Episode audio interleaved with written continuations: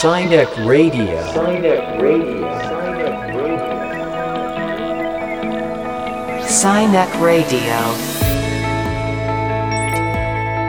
こんにちは京都芸術大学客員教授谷崎テトラですこんにちはヒューマンルネサンス研究所の中間真一ですこの番組サイニックレディオは科学と技術と社会がお互いに関係しながらスパイラルに進化していく未来シナリオを共に考える番組ですヒューマンルネサンス研究所の中間真一所長とともにさまざまなゲストをお迎えしてお届けしていきます。今週は先週に引き続き音楽家で数学者の中島幸子さんにお話を伺っていきます。まああのーここまでね、えー音楽の話ジャズの話数学の話、まあ、万博の話とねかなり幅広くねお話を伺ってきたんですけど中間さんいかがでしょう？やっぱり数学音楽ときて今日はもう一度きっと心が高まるっていうところの話にもつながるのかなっていう感じがしてますけれども楽しみです、う、まあ、音楽も、えー数学も目に見えないものですけれどもそこをどういうように捉えていくのかねというようなことについてのお話をしていきたいと思います。えーということで音楽家で数学者の中島幸子さんこの後登場です。Sinek Radio. Sinek Radio. Sinek Radio. Sinek Radio. ということで先週に引き続き音楽家で数学者の中島幸子さんです。こんにちは。こんにちは。こんにちはいやー先週の話もねなかなか面白かった。まあ数学的な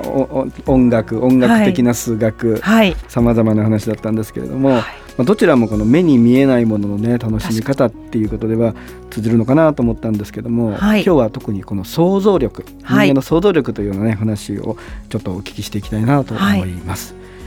あの中島さんあの心の目で次元を超えるっていう言い方をしてるの、はい。い、きなりトップギアに入れちゃいましたけど、はい。これどういうことなんですか、そうですね。でもねよくだから4次元とか5次元とかはい。なんかそういえば高校生の時にみんなで合宿をして夜中中いろいろ数学について語ってたっていう青春だったんですけどその時にある方が4次元が見えると。でまあその時なんかある種なんかちょっとある問いみたいなものがあってはい。問題っていうよりもなんか問いかけみたいな。でそこで確かに見えると私も思ったんで私は見える派に入りでも見えないというので夜中議論したこと覚えててなんかいい青春だなと思ってるんですけど。いいですね。なんかそういうそうですね。やっぱりでも4次元って何でもあるんですよ。よく時間だとか言うけどどんなものでもいいしもっと無味乾燥に単純になんかいろんなものが並んでて無限次元とかも考えられるし。無限次元って言葉もあるんですか？次元もありますね。無無限にもいろいろあります。あ無限って一言言ってもいろいろあるのでー結構。無限深そうですね。うん。なんか今クラッとめまいが来たんですけれども。そうなあのんです。次元って言った時はに僕たちがふわふわっと異次元4次元とか言ってるのと、この数学者の言うところの次元ってもう少し定義っていうのがはい。もっと厳密なんでしょ、そうですね。やっぱりあの本当に自由なんだけどでもやっぱり何か定義をしないと話が始まらないのでじゃあここではこう定義しようみたいなものを作っていくわけですよね。うんだそういう意味ではあの厳密にはあるんですけどでもまあその捉え方もいろいろだったりそのよく言う私たちの学校で学んだり普段意識しているのってこう、まあ、ピタゴラスの定理とか覚えてるかはあれですが、ああいうのが成り立つような曲がってないまっすぐな世界なんですけど実はこの世の中ってね地球上にあって地球も球なので本当は曲がってたりとか、うん。ブラックホールみたいななんかじ、うん。なんか時間の歪みみたいなものもあるかもしれず、まあ、時間は、うんまあ、そうですね、うん。はい、時間も曲がるわけですよね。まあ、そうですっていねう。ことになってるんですね物理的そうですよはい、ね。この長さとかもねあの私たちはもう10センチは10センチと思ってるけどものすごいスピードだったら違うかもしれない物差しが違ってくるわそうでけですね。すね。やっぱりだからなんかこのやっぱり近代現代とかの数学とか物理って本当に自由になって結構芸術家にもうん。絶対影響を与えてて、そうですねあるとは何ぞやみたいなねあの量量子論でこうしそう開けるまで猫がいるかどうかはわからない確率であるみたいな。存在とはみたいなものまでこのだんだんこうあやふやなものも含めてありになってきてる。そうですね。やっぱりか確率っていうもの自体がうん。結構人間がたどり着くまでに時間かかってて数百年前なんですよねまだに、うん、だからあそうなんです。結構確率ってすごい深いんですよ。でも今やっぱり結構なんていうんですかね0と1の間の世界じゃないですうん。かしかもどんどん変わっていくかもしれない。これってやっぱり命の中ですごく大事なことでそうなんです。ゆ揺らぎ続けるみたいな、うん、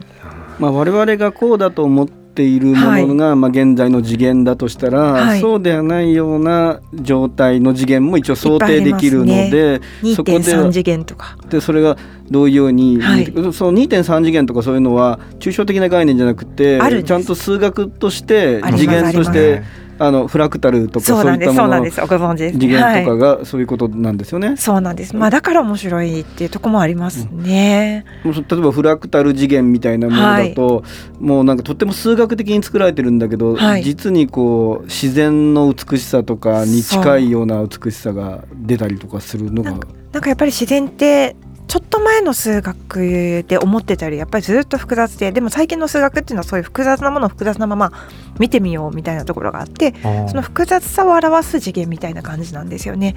そうなんです。たと例えば微分とかなんかだいぶマニアックになってますけど。あのでこう究極に顕微鏡とかで見ると直線になってるっていう想定で微分で作られてる、はいはいはい。微分できるものばっかり昔は扱ってたんだけどでもまあ自然界のものってどう見ても結構ずっと複雑で永遠に複雑なんじゃないかみたいな形が結構うまくできていて、そうするとなんか太陽の光をたくさん得られるとか、うん。こんなちっちゃいところなんだけどたくさんの実は私たちの体の中に血管がものすごい長さで流れてるとか、なんかそういうのがあってそういう複雑なものがとかちょっと一見美しくないものを扱うようになったのが割と最近の数学とかでなんかねでも数学でもまあジャズとかジャズも結局20世紀の音楽じゃないですか、うん。20世紀に生まれてきた、まあね。やっぱりこういうなんかより考えものの視点がだんだんこうありのままに見えるものだけが世界じゃないっていうことが分かってきて、まあ、レントゲンとかで中が見えるようになったりしたのも多分影響が大きいと思うんですけど見えないところにもいろんな本質があるっていうところから多分ピカソとかも生まれてるし数学とか物理とかにも影響があるんじゃないかと思いますね。まあ、自然の定義っていうのもまあだい、はい。まあ、変わってきたっていうことまさにサイニック理論でいうところの自然社会っていうもののイメージ、またどんどんどんどんテクノロジーによって作られていった社会が最終的にこの自然社会へとまた帰っていくっていうのがありますよね。ありますね。あのサイニック理論ってね、はい、えー、1970年に作られたんですけども、はい。まあその当時はサイバネティクスが、はい。こうまあ流行ってたというか、はいもてはやされていて、えーまあ、それに乗っかってきたんですけれどもだけど、えーオムロンの創業者はその果てにどこへ行くかっていうと、うんやっぱ自然っていうところに行って、オムロンってセンシングとコントロールので営んでるんですけれども最後は理想社会はノーコントロールなんだって言ってるんですよね。うん確かに自然って複雑なんだけどノーコントロールなんですよね。そこのなんか神秘というか、そうなんですよね。なんか西洋の科学とかがやっぱリズムえでえ全体をコントロールしていく自然も含めて人間がコントロールしていくってことえでえ作られてたのに対してやっぱ日本の文化東洋の文化はそうですそうですねし特に日本。あの中島さんはあの、はい。特に日本文化と創造性っていうのはとても重要な関係があるんだっていうようなことをおっしゃられてるんですけれど。そうですね。あのな何でしょうね。なんかすごくプリミティブな感覚っていうか、こうね、いろんなものに命があるっていうのは私すごい好きな感覚なんですけど、結構日本人っていろんなものにアメちゃんとか、あのわかんないけど、こうなんとなくちゃん付けしたりさん付けしたりいただきますとか、なんかごちそう様ってちゃんとごちそうに様をつけたりとか、なんかそういう感覚ってすごく素敵だなってやっぱり私ニューヨークとかこの間、はい。あのいて大好きだし海外も大好きですけどやっぱりもうちょっとこう自分と他人とか人間と自然とか分けてるけどあ日本ってすごく未文化というかうん。なんか一緒になっちゃってるような感覚があって、で行ったり来たりするみたいなまあいっかみたいなのがあって これはすごく面白いしもしかしたらこれからの時代すごく面白い感覚、まあ、宗教とかも、うん。あの日本はよくね雑多なものありすぎてこれでいいのかって言われるけど逆になんかそのその緩やかさみたいなものがなんかこれからの時代いろんなものに、まあ、あの私好きなあの明神寺泰蔵院の松山大光さんとよくいろいろお話しさせてもらうんですけど大光さんとかは日本人の宗教ってこう believe in something っていうよりも respect for something、なんかこう信じるというよりは何かこう敬意を示す敬意の面を示す。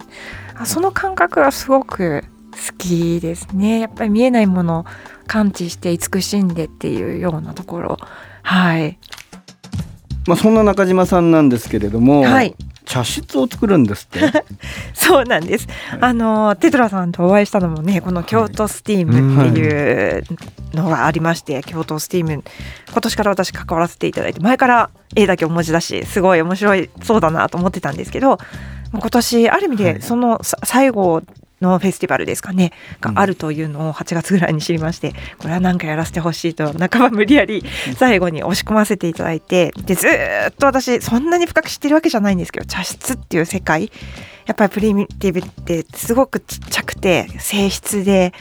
まあ、それこそ万博を考えた時も万博の真逆みたいな茶室っていう世界を何か表現したいとももともと思ったこともあるんですね。でなんとなくじゃあ未来の茶室を考えてみようと